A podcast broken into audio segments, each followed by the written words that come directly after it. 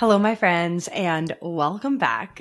Today, we're going to be chatting about autonomy. And if you're not really sure what exactly this is, I want to set the scene for you. So, if you've ever struggled with something in your life and you've said to someone who maybe was a coach or a mentor or a parent figure or somebody that you go to for support with things, you most likely have said something along these lines.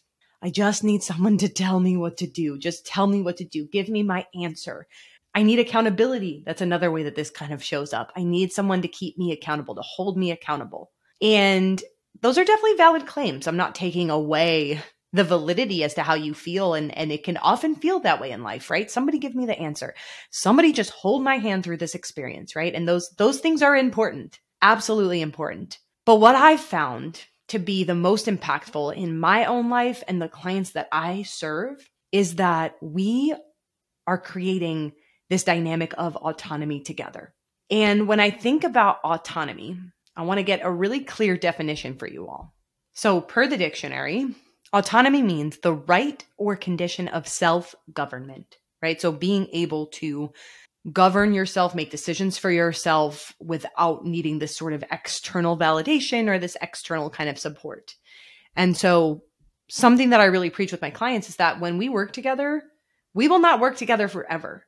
I will love working with you and I will love for you to stay as long as you need, but also I want you to feel confident enough to be able to move on your own and feel that you do not need me to hold your hand and you do not need me to hold you accountable because now you have built this self trust within yourself to be able to do these things on your own.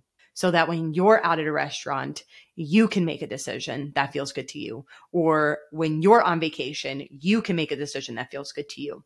Or when you're just living your daily life, you're able to exercise and identify what do I need in this moment? And be able to speak to yourself in those moments as opposed to asking somebody outside of yourself or something outside of yourself. And so the reason why it's so important to take ownership of your health and fitness is because point blank, no one will do this work for you. No one. No one will put you first. No one will prioritize you. They will, of course. Like family is going to be there. They're going to make you a priority and all of those things. And people that love you will do that. But at the end of the day, the person that's going to keep you accountable to the things that keep you healthy, it's going to be you. And so we need to strengthen that relationship that we have to ourselves so that we can be consistent, so that we can show up for ourselves, so that we can be a priority, so that we can put ourselves first. So when we think about this idea of autonomy and making decisions that feel autonomous, right? I gave you a few examples in the beginning, but I think that I just want to share a few more so that we can kind of paint the picture of what this actually looks like in real time. So, for someone who has autonomy in their health and fitness, this is typically somebody who is able to go out to a restaurant with a group of friends and order the meal that they want. They're not influenced by the people around them. They are choosing what's best for maybe their values, their goals, their priorities, um, or what they're craving in that moment, right? That is a form of autonomy.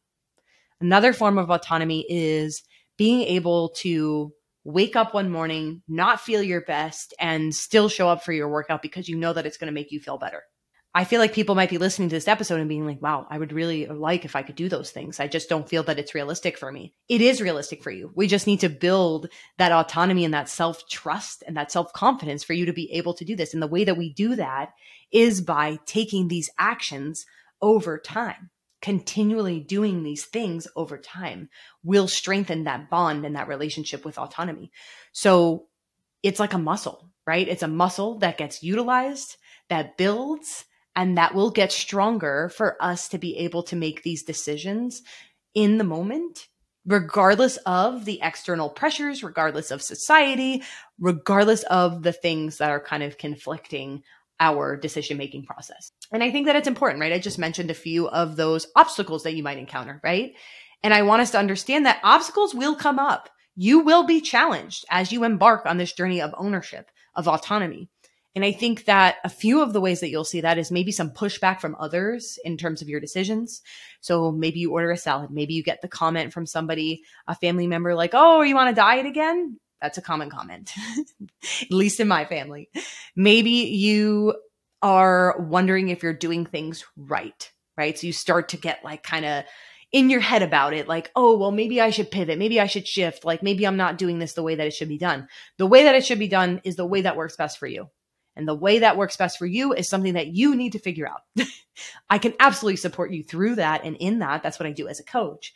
But you cannot have other people necessarily telling you the ways as to which you need to do things, right? If it's not taking into account your individuality, your circumstances, your life, um, and your reality.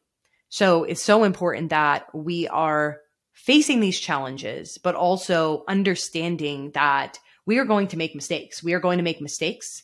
We are going to fall down. We are going to get back up. That is the process.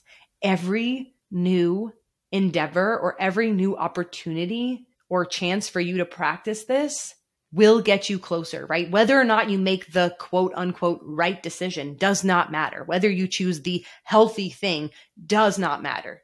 What matters is that it's the intention that you set and that you were able to follow through with that intention that you made.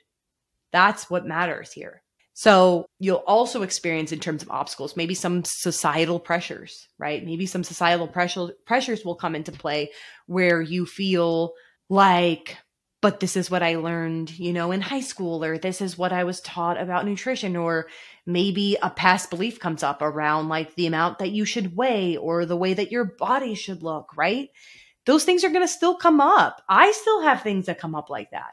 I still have thoughts that pop up and surface that surround these uh, themes that I don't really subscribe to anymore, but they still can pop back into my life. And I think that it's really important that we understand that and accept that those things are going to come along, but also choosing to choose a different thought, right? Or choose something that better serves us in that moment if that's not it, right? If that's not truly something that we believe.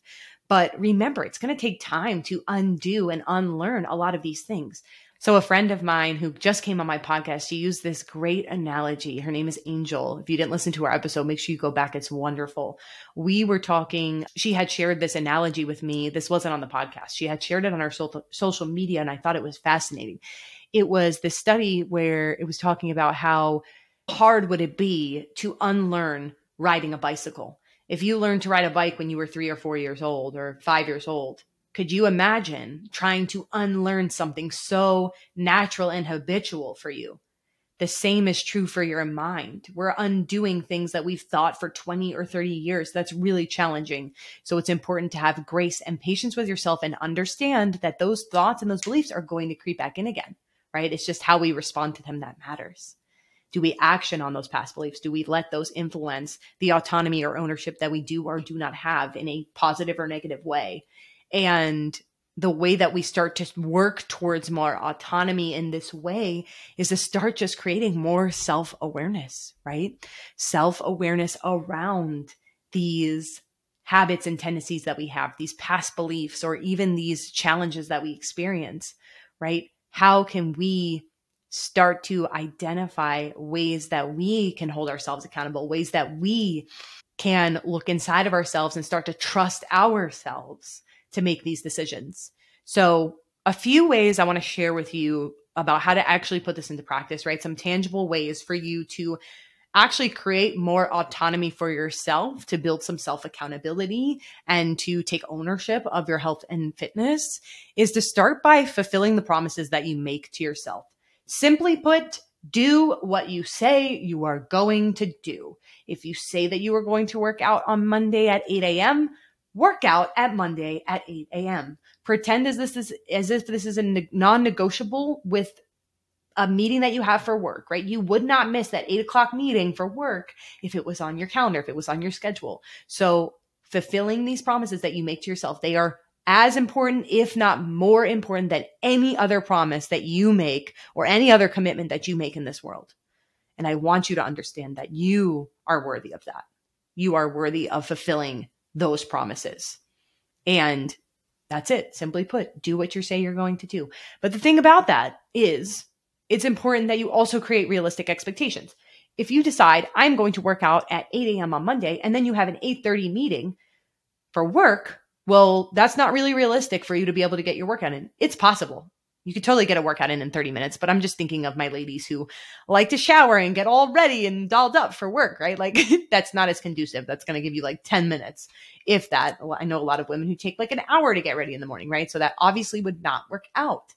So set yourself up with realistic expectations. Don't give yourself like negative 50% before you even enter the situation, right? So understand, create a realistic expectation as to what your life looks like. What are we trying to implement? Where are we trying to engage in these new behaviors, right? Very similarly from the nutrition lens of realistic expectations or doing what you say you're going to do, right? If you're planning for a trip coming up and you want to pay attention to your nutrition, but it's a bachelorette party and you're, you know, not even sure what anything's going to look like. Like maybe it's not the best time to start evaluating some of these things, right? Do this in a setting that's conducive for you, an environment where you can actually slow down, pay attention to, and have more control over what's going on, right? If we start from that bachelorette weekend, if we start from that that weekend where we don't have much control over things, it's going to be really disappointing and it's going to be really challenging for us to start to create um, healthier habits because we're looking at this environment that we have really no say over at this time. So do this in environments where you're able to control things, right? Like you are able to control most likely, hopefully, the things that are going on in your home, right? So getting curious there, being able to implement those things once you create realistic expectations. And the last piece I want to leave you with is something that I have neglected to do for absolute years but I've started to truly realize the power of this and start to build and strengthen my own voice. Ask yourself first. Ask yourself first before you go to your coach, before you go to Google, before you go to that book that you read, before you go to that podcast that you love, before you come to this podcast, always, always ask yourself, what do you need? What do you want to do? Because this is how I coach my clients. I know the power of autonomy. I know how to cultivate autonomy within my clients. So when my clients come to me with a question of how or what they should do, I spin it back on them. I spin the question back on them to help them decide for themselves what they want to do because it's their life, it's their lives, it's not my life. So they're the ones that get to decide what steps they take or what steps they don't. And the best part about this and why this is so important is that when we create autonomy, this allows a client or you or someone to be able to make a decision that they can actually stick with. If a coach comes to you and they're prescribing you things and they're giving you things to do and they're telling you what to do, guess what? That means nothing to you in the grand scheme of things, that means nothing to you because it's not coming from you. It's not something that you want to do or that you voluntarily would like to implement, right? So, yes, of course, I'm going to give my clients maybe some options or suggestions if they're feeling really stuck, but ultimately, like they know, they know what they want to do. They just need somebody to ask them what they want to do, especially as women. We tend to not really pay attention to what we want or identify that we even have desires or wants. So, really important that we are diving into this, but first, asking yourself first.